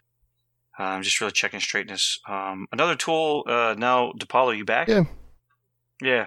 Soldering iron. You're the EE. Tell us what we should get on our workbench for a soldering iron. Oh God. uh, let's see. Well, we've got the uh, the Hakko FM203, the dual port. That thing's Yep. fun. All the different I'm not even going to bother going through all the different attachments for it, other than there's a whole bunch of different tips and tip sizes for stuff from heat sinks all the way down to. Oh, what's the smallest pitch I've dealt with? I'll just go with small. Very fine pitched chips on the pins. What kind of temperature range should we be looking at? Or, well, I ask you that, I'm going to ask you what kind of solder you're using. But if we're For most of us who do this hobby, yeah. I'm gonna assume the average Joe's running around with maybe like 60-40 or like 65-35 or something like that lead tin solder. So in that case, put the average Joe speed guys who are dealing with silver solder. ooh, silver solder. Yep. So if we're dealing with ROHS, uh, the silver solder stuff, you're going to be dealing with a higher temperature because the melting points they are higher. So what that means for you, the end user, is you're going to be looking to run your your average iron up towards 750 to, to 800. Now, these are high if we're talking chip soldering, but you'll be soldering quickly if you sit on them. If you have a long dwell time, if you had a really low temperature, and that you could just as easily mess the chip up. So ideally, if you're soldering, you know, we're talking speed guys, they're soldering big bullets. Maybe they're soldering something to an ESC heatsink. You're going to want to run the iron hot in order to be able to get in and out quickly, because otherwise you can start to ruin things. Now, what what is that temperature in Celsius? Because I know some soldering, uh, like digital output uh, reading, is like mine. You has a digital output display, but it's only in Celsius. The answer to your question, Shaggy, is 750 degrees Fahrenheit is 400 degrees Celsius. It's actually 398.9 degrees Celsius. Okay, cool. Yeah, I mean, as far as soldering irons, I'm I'm a big fan of of you know, yeah, get a get a soldering iron that goes over 750 degrees, and um, you know, use as big as tip as you can for for the project. So, you know, I'm dealing with you know six millimeter bullets for batteries. I I want a big you know a big soldering tip, not not some little. Oh, well, you've seen Monty when we go to a fun fly and someone's like, I can't get these monster 8 gauge tips to solder. and I'm like, hold on. We need the WMD. The 180 watt pencil Yeah. for the FM series. Um, Yeah.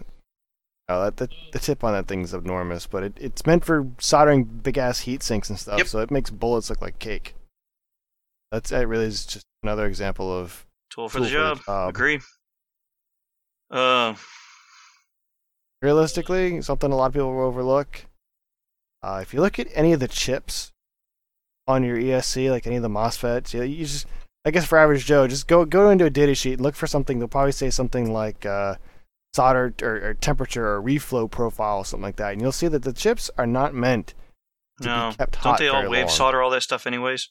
Like, uh, usually a lot of it's reflow soldering, where they wipe a, a, a paste with a stencil over the board, and a pick and place machine slaps all the chips onto the board, and then they put it in a big oven and it heats up. But it's very specific, slow preheat, and then it spikes the temperature to, to actually melt the solder, and then Mm. brings it down gently. And it only spends maximum of a Yeah. minute at the high temperature. So you do not want to be sitting on something, especially like an ESC, minutes and minutes and minutes trying to melt something. Yeah, I know. If you're having problem soldering with something, you know, and it's not it's not doing it, you need to back off and and not hold it on longer. If you do, you're gonna wick solder in and and make wires solid and all sorts of dumb Uh, yeah, all sorts of uh, things you're gonna regret. So if you find yourself, and just because it melted together, oh, no, I sorry, I said if it's not working, stop what you're doing and and work it out. yeah. yeah, something else to consider. Just because it's stuck together doesn't really mean it's soldered properly. I've seen it. The, the speed guys are especially vulnerable to it with the large gauge wires and the and the big bullets and the high currents they're pulling. But uh, I've run into a couple times where guys have come up and they Oh, said, "My crap came undone." I'm like, "Well," you start popping bullets off, and you're like, "Oh crap! This is only like twenty or thirty percent of the way soldered through," and you the stuff they Yeah. have just doesn't have the heat, the the wattage, and the in the tip. And that's that's something else. I, I, God, I'm gonna turn this soldering hour, but um, something else important. Don't cheap out on an iron. I mean, it's easy for a company to make a little ceramic temperature with a probe in it and a little, like, um, the, the track power and all that stuff, they're all based off an old Hakko 936. And the circuitry in that is really, really, really simple. It's a transformer and a little thermistor circuit. And that, that works fine.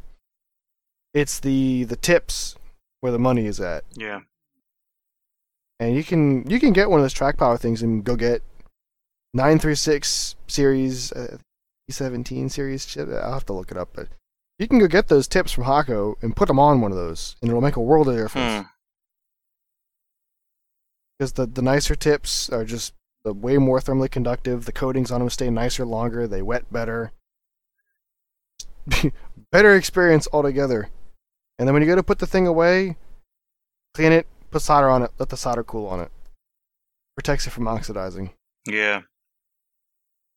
Because an oxidized tip will not work for crap. If your tip is uh, not shiny anymore and it won't wet, it's Yep. basically garbage can time.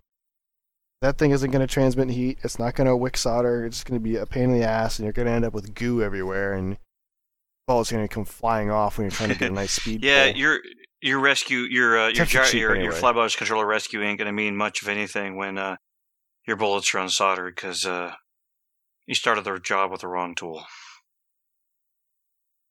something like that. It's like even the expensive tips, like the one for the FM series where they've got the little built-in Mhm. ceramic and everything in them. Even those are like seventeen dollars a piece. But honestly, it's like seventeen dollar tip or Yeah, three hundred dollar crash because the bullets all came down. You got to watch your Yep. heli fall. definitely.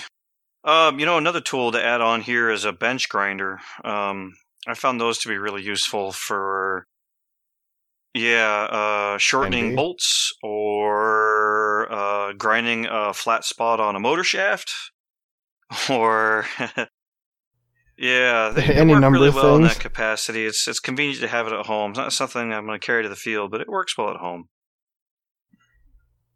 Yeah, Ryobi's got some little cheap. Uh, like I was shocked that they're like forty bucks at Home Depot, and it's actually been surprisingly good. The funny thing is, Home Depot, the one around me anyway, last I checked, didn't even sell replacement wheels for them. Like they just expect Mm. you to throw the thing out or something. Um, another tool is a Dremel. I was just about to say that. Just about to. the ubiquitous rotary tool. Um, crap. Again, I could go on and on and on about this kind of stuff, but I guess the usual tips to have would be metal cutting wheels, Grinding. and they call it a yeah grinding tips, and they call it a wood wheel that they have where it's it's heavily Mhm. serrated cutter, but it works very well Mm. for plastic. So instead of shooting molten plastic everywhere at you, it actually will cut it out. It's aggressive though, so be careful. Um, other than that, you don't usually find them at Home Depot, but uh, like tungsten carbide burrs, a nice selection of those is very useful for cutting Yeah. things or cleaning things up. You can get those I know on Amazon. uh, my two common uses of the Dremel are one is polishing uh, very specific items that I want to operate smooth. So usually the strap that's Oh, inside yeah. your transmitter that is putting pressure on your collective. Uh, I usually use that with some Mag's Mother polish and or Mother's Mag polish and give that a good shine, and then uh, you know put some really light uh, grease in there. Um, the other one I find I use it for often is um, a lot of our canopies aren't uh, aren't drilled exactly pro- exa- exact because you're dealing with fiberglass, you're dealing with a mold. So I actually many times I'll use the Dremel to work with me in moving the hole um, because using a uh, a body reamer like you'd use like you get for RC cars, it doesn't work well for moving holes around. It works well to make a a good round hole, but not for moving the hole. Yeah. I usually get out one of the tungsten carbide I've got a little that. sanding stone. Yeah, At low speed. Yeah, the sanding stone yeah. does it. I got a little sanding stone that's got a nice, uh, got a nice uh, round radius to it, so that um, I can I can you know move it in. I can move it in and make the hole bigger, or just you know use it to make a move the whole hole. what other tools are we forgetting? I mean, there's a big list. I might as well just make an Excel spreadsheet. Yeah, I mean, that. I'm I'm thinking about things that are, you know, the extra. These are things I usually end up dragging out during builds, and they get put away. Um, Ooh, crimp tools. Crimp people that like to make yeah. their own harnesses, or the the number of times I've used that uh, like just this weekend, where I got an RPM sensor from uh, Shannon at Arlington Fine Hellies, right? It's the Align one, and it only comes with the goofy. It looks like a JST Yeah. series connector, maybe PH or, or probably ZH looks like. But you know, the Icon takes a Futaba, the 2.54 millimeter pitch header pins. So if I didn't have that, I'd be making some goofy soldered contraption or just going home. But you know, with a, a crimp tool and a bag of crimps, that was a three-minute job.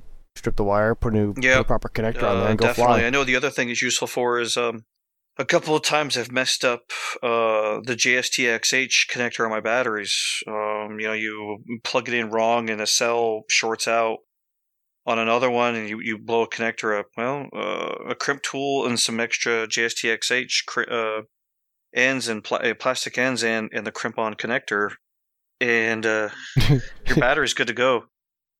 the number of times I've got a phone call like, "You're gonna be at the field this weekend, right?" Like, uh, yeah, yeah, I've um the way I've managed it is with parallel charging and you you you don't plug it in wrong, you get it just wrong where it quickly shorts out for for a millisecond. And you know the battery's fine, but the connector, the connector, one of your one of your one of your cells Oh yeah, connectors are absolutely shot. It's gone. It's melted. yeah. Like the battery can handle that kind of current, no problem. But the the little plastic connector, it melts. So I that, actually it have melts. extra 6S JSTXH connectors and uh, the plastic and the and the uh, crimp on ends, and I have a crimp tool with me pretty much all times. I might as well. I might as well get my spreadsheet and post a copy of that for all the connector Yeah. DigiKey part numbers I Uh, helping hands for soldering. Oh helping yeah, hands for soldering. Uh, magnifying glass. If uh, if you're a guy who needs more light, uh, you know you can get those little things you wear in your head and give yourself some light right there where you get your head pointed. Uh, metal, metal, uh, or uh, magnetic uh, screw uh, or bolt holder bowls. You know, a bowl with a magnet in it, so you just throw all your bolts in and it keeps them in place. They sure Mhm, are. Those are useful. What else have we got there? Uh, you know, as a tool I use is old motor shafts, old feathering spindles, and old. All the old shafts, I always keep one or two around. They work great with the arbor press. That's what I was mentioning earlier.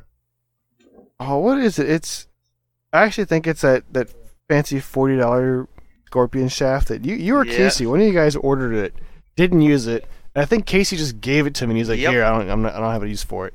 It turns out it works perfectly for punching synergy old synergy grip bearings. yeah, out. yeah, it definitely does. Uh, I've also found that the main shaft works great for it too. Yeah, because the forty-five twenty-five Yep. shaft on a Scorpion's ten millimeter inside the motor, and so's so's the main shaft. So yeah, Yeah. they they both work great for for moving bearings out of things. It's a it's a handy i yeah. It's Old a, I wouldn't bearing, say it's a free tool, but uh, you're likely to gain one at some point in this uh in this hobby. yeah, or an old spindle or something. yeah. Um. Another thing, another another good thing to um to have is different variety set of files. Files are useful. I go through those. I actually need to get a new set. I've mine Files up. can be used for as simple as grinding a uh, a flat spot on your motor shaft to filing a little bit of carbon Bench fiber grinder. off. Well, yeah, I I use the Dremel on, on, honestly for that, uh, and then I'll take the file to kind of round out the edges. Files are good for rounding exactly. nasty Uh, spots on a carbon. also the holes. If, let's say, uh, Rob, I was with you with my first E7 S with the first E7 SE. We um uh we we cut uh the transmission wasn't Yeah. quite you know the gear mesh wasn't quite properly or wasn't perfect, so we actually just uh kind of took uh, took the file, kind of made slit you know not slits, not big slits, but just enough where we can move the transmission a little bit better, a little bit further over to get a better gear mesh, and just by going in between the the bolt holes in the frame. Did that on my Yeah. 600 Pro back in the day. Yeah, definitely. Uh, files. I also have wet dry sandpaper. Um, I like using I like using wet dry sandpaper on carbon fiber frame edges a lot more than files, because um, you got multiple grits of sandpaper. Files are usually just rough. Yeah. Nah, like the files I've got the One has a very very fine pitch. I'll either use that or I'll use Yeah. fine grain uh, I like the sandpaper. sandpaper. Otherwise, Yeah. you just chew it up. Yeah, I got sandpaper and and uh, it works really well. Um, oh, oh, oh, oh. Um, two tools. One automatic center punch. Yes. Uh, you know, for those of us who are familiar with Synergy, uh, we have to drill our own holes in our boom to pin our booms because it is a torque tube model. And the automatic center punch will make sure you put the mark where you need it so your drill bit doesn't slip off and make all sorts of nasty marks. And you put the hole where you mean to put the hole. Automatic center punch is helpful in that. Um, you know, the next item on there, so the automatic center punch. What was the other item? God, I was just thinking about it. An aligned vacuum to clean up all the, the, the suck up all the debris and, and shavings you have all on the table. Yeah, perfect use. Exactly. Yes. And w- oh, now I know what I was talking about. Now I know what I was thinking about. Okay, uh, screwdrivers. So we all grew up. Uh, most of us grew up. We just you know it's a Phillips screwdriver. Uh, Phillips is not a name; it's a standard. And Phillips, exactly. JIS. Phillips is not a standard used in Asia. Phillips they sucks. use JIS, Japanese Industrial Standard. Going on record now. Phillips yes, sucks. JIS is better. However, Go get some Wihas and be Wiha, happy. uh, I have what is it? Moody. Actually, I have Moody. I have Moody. Um, but basically, uh, you know those servo the the servo horn uh, screws you're seeing. They're not Phillips. They're JIS, and a proper JIS driver will remove those a lot easier than a Phillips. And uh, tell all your RC car friends because this was where I learned about it, and everyone came running to me every time they had a stripped out JIS screw because they've been grinding away at it with a Phillips like an idiot. I'm just the guy who goes to McMaster and buys a bucket load of 3x6 and 2.5x6. yes, Socket definitely, definitely. Um, Oh god, I hate. Well, you know what though? Flip side here, it makes it very easy. If you wanted to, you could Hulk Hogan out on those things and trash your servos. yes, Which brings me to point B on this tangent: torque wrenches, cheap ones. You don't need to get crazy ass expensive, insane stuff. You can drop like a hundred bucks on a nice Wiha handle or something similar and a bag of tips. Mike. Uh, yeah, that Wiha is kind of crazy expensive at a hundred dollars. I mean, all right, all right. Crazy expensive for me is the Torque Controls Inc. torque driver I've got, and that thing was like four hundred bucks. Woohoo! Uh, Okay, fair, fair point. You know what's you don't want to know what's crazy. We all missed out on it, but Wiha makes a digital inch pound torque driver. Ooh, I have seen that. and Let's it look at this. records how many times it's been done so you know when to do maintenance on it. And it's What? priced at three hundred dollars. Oh, let's get three of those. Yeah. You know, the machinists in our listening group were like, "That ain't nothing." Sure. Um but yeah, I was talking about torque wrenches earlier and, and really the the the proper nomenclature is torque drivers. There's only like one thing in our whole damn model that could deal with a torque wrench, and that's the feathering spindle. Nah, man. You, you need that half-inch drive, sixteen No, inch. no, no, torque no, no. You for need a two-inch wrench handle, man.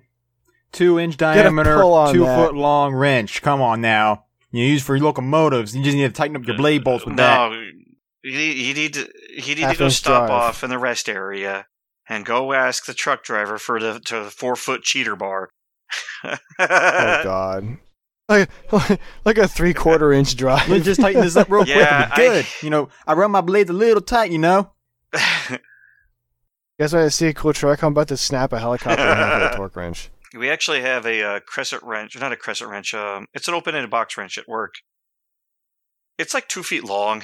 We actually use it as a as an exercise item or a challenge to see who can hold it up the longest in front of them. You know, another one, another tool that uh, a lot of people doesn't even consider it as a tool, but it's in the name. But it's a Soko Heli tool. But that's for setup and stuff. That's always good to have for setup. Oh, that reminds me. Uh, you mentioned um, the calipers earlier. Uh, the other thing is to get the, uh, you know, FBL Rotors makes it, and it is a, uh, it's a, a little ball link uh, Yes, yes, post yes. that you attach I on your those. calipers, so you can do precision measurements for your ball I links. figured that you were going with. Yes, I, ha- I love those things. They're amazing. I, I, I what's funny is Yep. I actually got them when I bought my T-Rex 600 Nitro. For the longest time, I did not know what the hell they were. They were just these weird little like long pieces with with threads on them. Like I don't know what these are used for. They used for like fuel line, but there's no way the the, the thread doesn't go all the way through. I did not know for the longest time until I got a caliper, and then I was like, wait a minute, and I just it clicked. I put it on there, and then I, I and it was like this looks like something for a ball link. I put that on there, like holy crap, it works. And it, you can get exact measurements with your ball links. It's the ama- most amazing little attachment for a caliper ever. I love it. Yep. Uh, good stuff. Yeah, I was. Uh, I was just actually. I just got mine a bit ago. Uh, a week ago. A friend Lamont actually hooked me up. Well, can anyone else think of any tools we want to talk about besides hex drivers? Instead of ball and wrenches. Ball and wrenches. I'm confused, Mike. Go for it. Ball, ball end Allen keys. Oh, Oh yeah, yeah, yeah. Yeah, we uh, the The ones that uh, Chris and. I. Yeah, the one that uh, well, Wiha makes a nice little seven piece or six piece set that you can get on Amazon for Yep. like seventeen bucks. And uh, Chris Olson and I guard that thing like gold because they walk on Fun Flies. Yeah, And then there's also a ooh, there's also a Bondhus set on Amazon, for that also includes the SAE stuff as well, Yep. in case. And that's like twenty five or thirty dollars. That's a good deal. It's nice to have two metrics because spindle bolts. yep. Which yes. also reminds me, if you can find one, Yes. a good one-way bearing tool for When you spindles. said and spindle, I was Yes. like, yes, grippy. Usually, friends still have grippies around. Usually, you can still find a friend who has one and borrow it. Past that, I know. I think Lynx and Align make They, they, uh, they make them. Yes. a tool to hold uh, like feathering spindles. Yep. Or another place I find it useful is a tail output shaft. Uh, but you have to be careful there because the one-way bearing can be harder than the shaft and leave dents in it. Oh wow. Uh, any other tools? Yep. Uh, grease gun. Uh, yeah. I know we usually use the Bodo lube tool. Um, I do enjoy a proper grease gun. Bicycle it's a lot store. easier to use in the hands, but bicycle store or a bicycle shop online. Um, uh, the company, you know, a company that makes really nice bicycle tools is Park Tool Company. Um, and you can find them at various bike shops, but they make tools that are applicable in our area. Uh, one of the tools that guys see I carry around in my toolbox is a three-way metric wrench, a star wrench. Uh, I use it for my bicycle days, and it works really well for taking blades on and off. It'll also work on your 700 and on the N556. Any other tools? Scale. Oh yeah. Oh, nice digital yeah, scale. That's a good uh, one. gra- a grams, Amazon. a gram scale, something that does zero to a thousand grams in at least uh, at least a tenths place. Actually, you know what? You know what? Two scales. Get a gram scale that's accurate. Down to grams or less. And uh, same place, Amazon again. American Weigh Scale makes a really nice uh, posted certified scale for like twenty five dollars. It's accurate down to plus or minus two grams and goes up to fifty kilograms. Wow. and uh, that gets used a lot. And there's some funny pictures floating around with me with the jet on its back with a pillow and some other nonsense trying to get a weight on the jet. And then, I mean, for weighing helicopters, it's awesome. Or if you're gonna send stuff to people. Yeah, Good for that. I bought both my scales at Harbor Freight. Um, my zero to a thousand, I actually have a, a 500 gram scientific weight to do calibration with, and then the other one, eh, from comparing weights on things, it looks to be really close. So I'm not too, I'm not that worried about weight. I guess the bigger thing I've run into talking with friends is a gram scale that'll get into hundredths place uh, will will help the OCD in you. If you don't care, then the tenths place on a gram scale is just fine. Uh, prop balancer. That's another tool to have. For clutch Um, stacks you can use stuff. it for clutch stack and also for your tail hub, tail hub and blades. Make sure that's all balanced. Um, that'll be you know you can check and see that right off the bat and start understanding why your tail's humming is. Uh, check and see how well balanced your tail hub and tail blades are on a, on a prop balancer. Well, I can think of um, it's not a t- it's not a tool, but the but it's something that can that would be helpful for like on your work table or any, or storage or anything like that. And it's those um those tackle fishing box uh, organizers. They are you know you get one of those you get a whole bunch of those, put all your parts in there, keep them all organized. Oh, yeah, organizing. Yes. Um, yeah, little Plano cases. Yeah, yeah, the Plano cases. Also the stackable um uh containers where you can put like you know like scrapbook and stuff in there. You just put put them in their separate drawers and cabinets. Uh you just keep them everything all separated. Uh those those seem to work really well. Keep keeping screws separated, you know, different size screws. I have containers that have multiple um you know metric size screws. Uh and also standard for, you know, those other things. Uh but all you know all sized whether it's flathead, buttonhead, socket head, and everything like that. So yeah, basically a bunch of organizers, organizing bins for everything. Well, uh, we got anything else? Probably could think of stuff in like next five minutes, but uh, yeah, no, I'm good. Well, I'm gonna take it towards closeout. Close it out. so, for closeout, upcoming events we are attending. Things to do in the air. First up is the 2018 Super Bowl at RC Helis only. Um, you can find that on Flight Deck. Oh, it's available on there. Uh, yeah, they put themselves on Flight Deck already. If I if I was uh, if memory serves me well enough. yep. Next event is the RCHO 2018 Super Bowl, and they have that going on April 20th through the 22nd at uh, RC Helis only in Knightdale, North Carolina. Yeah, it's a good fun event, uh, friends and everything. Uh, usually go down there for a day or two and uh, hang out and uh, shoot autos. um, that's the next event happening in April. Happening in April that we're going to as a fun fly. Uh, I do know that Huntsville and Birmingham. Birmingham's coming up. Birmingham's coming up, and Huntsville's coming up for you guys down in the south. Um, so definitely check them out and uh, get out there. Uh, last but not least, uh, we have our 2018 Heli Calendar spreadsheet on uh, Google Drive, and there's a link in Facebook. So definitely check it out if you're uh, in the area, think about hitting events up, or you want to give us an event you want us to put on there, or tell us about an event you think we can attend. Cool. Anyone got anything else for closeout? I'm sure there was something else I wanted to mention, but eh. So with that said, I guess we are uh, pretty much done for the day. Talked all you want to talk. Talk about tools and other uh, stuff, workstations and everything else you should do to put your helis together and uh, not smash them on the desk. Hopefully. Yep. Uh, yeah. If you got any, um, if you got any, uh, if you got, if you, if you need to contact us, you got, uh, you want to tell us more, more, uh, some more items we can stick in our uh, tool cases or on our workbench, uh, give us a shout. Uh, past that, I'd like to thank you all for listening and uh, have a good one. Have a good night, guys. Mike, play musical parts. Later. Fly dangerous. From all of us at Telerotor RC Podcast, thank you for listening, and we look forward to seeing you on the field.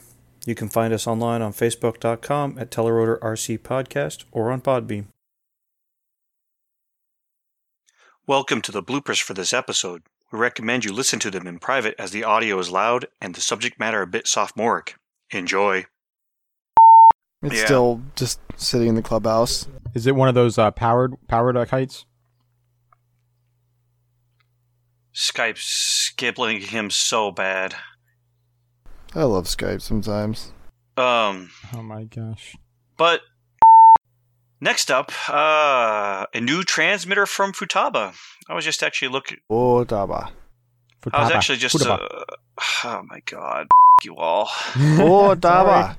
Futaba. Uh, it's not the name. I'm trying to talk, and you keep talking over top of me. Futaba. Um, Futaba. Next up is a soldering iron. The best thing on the planet. for this helicopters. hey, DePaulo, you're the EE. Give us some lowdown on the soldering iron we should have on our tool bench. That's right. Go for it, Mike.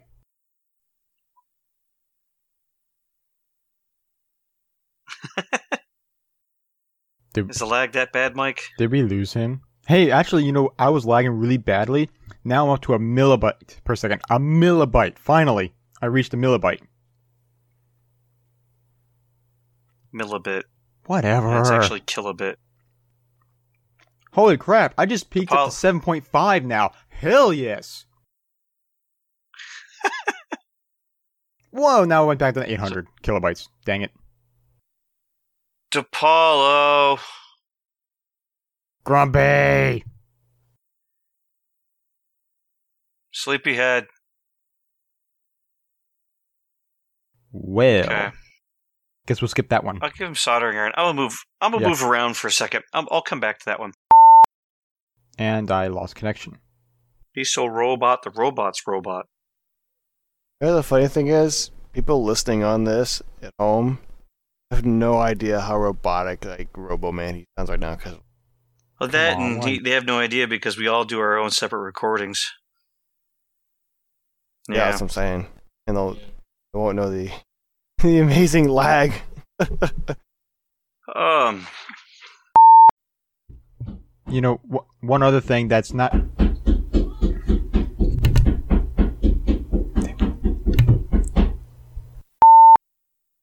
You hear me, Shaggy? Sorry, Dad was banging on the door. Good gosh. Trying to talk. trying to talk frickin- to you? He's freaking like hammering the freaking window. Uh, no, he's trying. He's freaking working on the bathroom. So that that time when you move the toilet, yeah, they removed everything now. So, and I'm told I told him, and like like he just came in. I told him like I'm trying to record. He's like, oh okay. And then we start freaking hammering on the on the freaking bathroom, which is like next to my door. Oh gosh.